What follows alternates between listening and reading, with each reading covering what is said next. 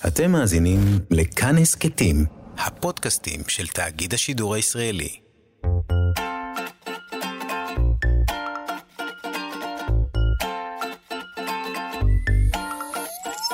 כאן תרבות מציגה.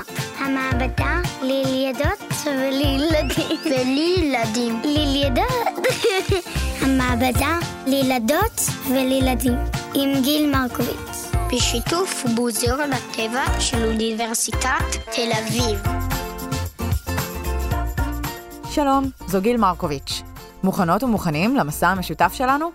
גם הפעם נתחיל בשאלה, נשמע תשובה, ונתגלגל בעקבותיה אל שאלות נוספות. במהלך המסע יצוצו עוד שאלות, אתם כבר יודעים מה לעשות איתן. קדימה, בואו נתחיל.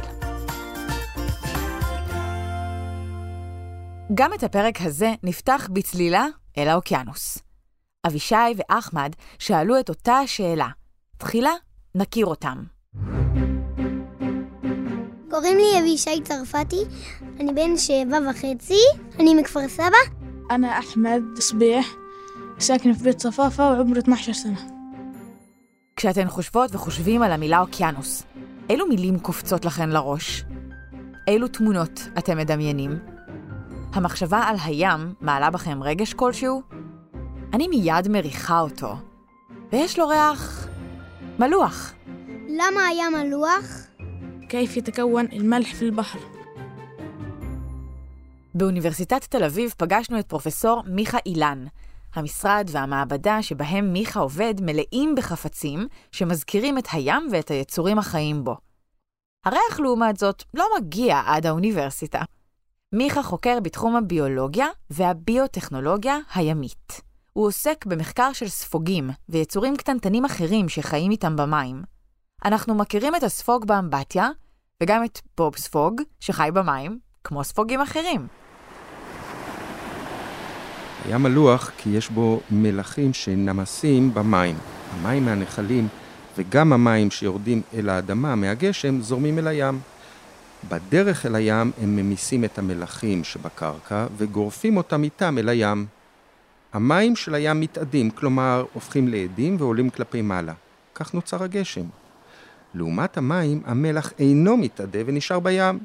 לכן הים נותר מלוח ומהגשם לא.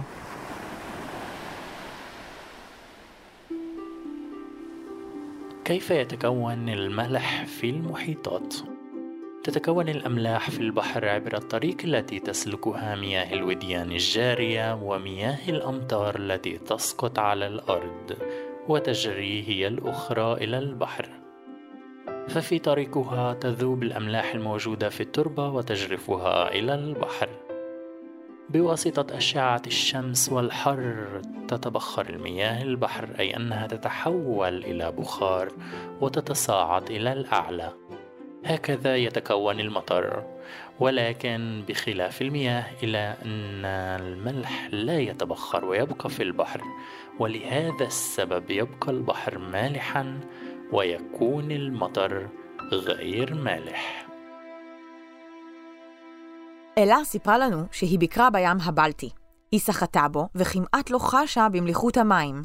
לעומת זאת, כשאלה ביקרה באילת, היא סיפרה שהמים היו מלוכים מאוד מאוד. זו הבחנה מעניינת, ואם היא נכונה, כלומר, אם אכן יש פחות מלח בים הבלטי ויותר מלח בים סוף, אז כדאי לחפש את ההסבר לתופעה הזאת.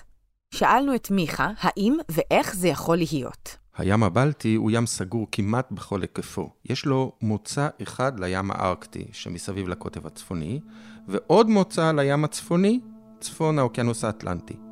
כמות מי הים המלוכים החודרת אליו מהאוקיינוס קטנה בדרך כלל מכמות מי הנהרות המתוקים הנשפכת אליו.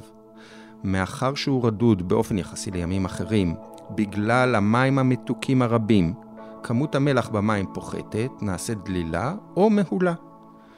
ים סוף שבאילת, גם הוא ים סגור, כמעט מכל צדדיו, הוא עמוק מאוד ויש לו פתח רק לאוקיינוס ההודי. באזור אילת חם הרבה יותר מאשר בים הבלטי, ולכן יש בו אידוי של המים, כלומר המים מתאדים, מתייבשים. האידוי וגם העובדה שאין נהרות מתוקים גדולים שנשפכים אל ים סוף, שלא כמו בים הבלטי, הם שגורמים שמי ים סוף נותרים מלוכים. ולאלה, מיכה הוסיף באופן אישי, יפה מאוד שאת אכן הצלחת להבחין בהבדל הזה. זאת אומרת שמידת המליחות של ים מסוים מושפעת גם מהאקלים המאפיין את האזור שבו נמצא הים, גם ממקורות המים הנשפכים אל הים, וגם מסוג הקרקע שעליה זורמים המים, כי בקרקע נמצאים המלחים שנמסים במים. ממה עשויים סלעים? כן, השאלה של עדי מתבקשת, משום שעכשיו מעניין לדעת ממה עשויה הקרקע הזאת, אילו חומרים יש בה, וכיצד ההרכב שלה משתנה במשך הזמן. בואו נשמע את התשובה של פרופסור יואב יאיר. סלעים עשויים מכל מיני מינרלים, כלומר תרכובות כימיות של מתכות, אלומיניום, מגנזיום וחמצן או אטומים נוספים. התרכובות האלה יוצרות תלכידים, כלומר גושים של מינרלים, שיוצרים מגוון סוגים של סלעים בצורות, צבעים ודרגות קושי מגוונים. סלעי משקע, למשל, כלומר כאלה שנוצרים משקיעה של חומרים, נוצרים ממינרל שאנחנו קוראים לו סידן פחמתי או גיר.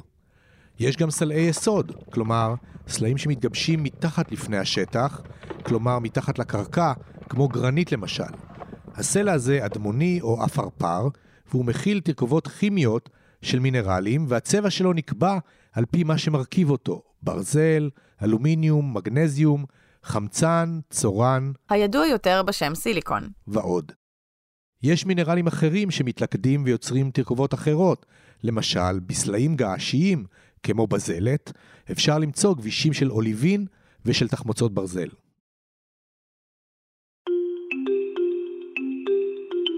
בואו נסכם את הפרק.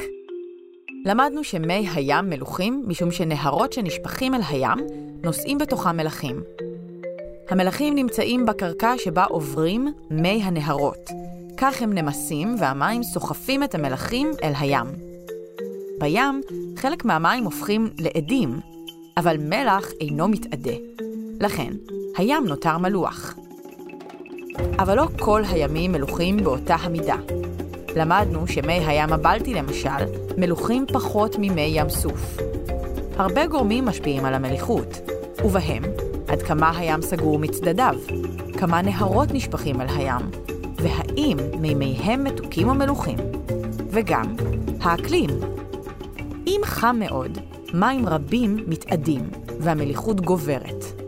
אם קריר, פחות מים מתאדים, כלומר המלח מהול ביותר מים, ולכן פחות מורגש. ומה עוד יש בקרקע? ממה עשויות השכבות שעליהן אנחנו הולכים, או הסלעים שאנו רואות ורואים בטיולים? למדנו שהם עשויים מינרלים שמתחברים אלה לאלה, עד שנוצרים תלכידים. יש כל מיני מינרלים, אז יש גם כל מיני שילובים אפשריים בין מינרלים. לכן יש מגוון סוגים של סלעים, בצבעים, צורות ודרגות קושי מגוונים.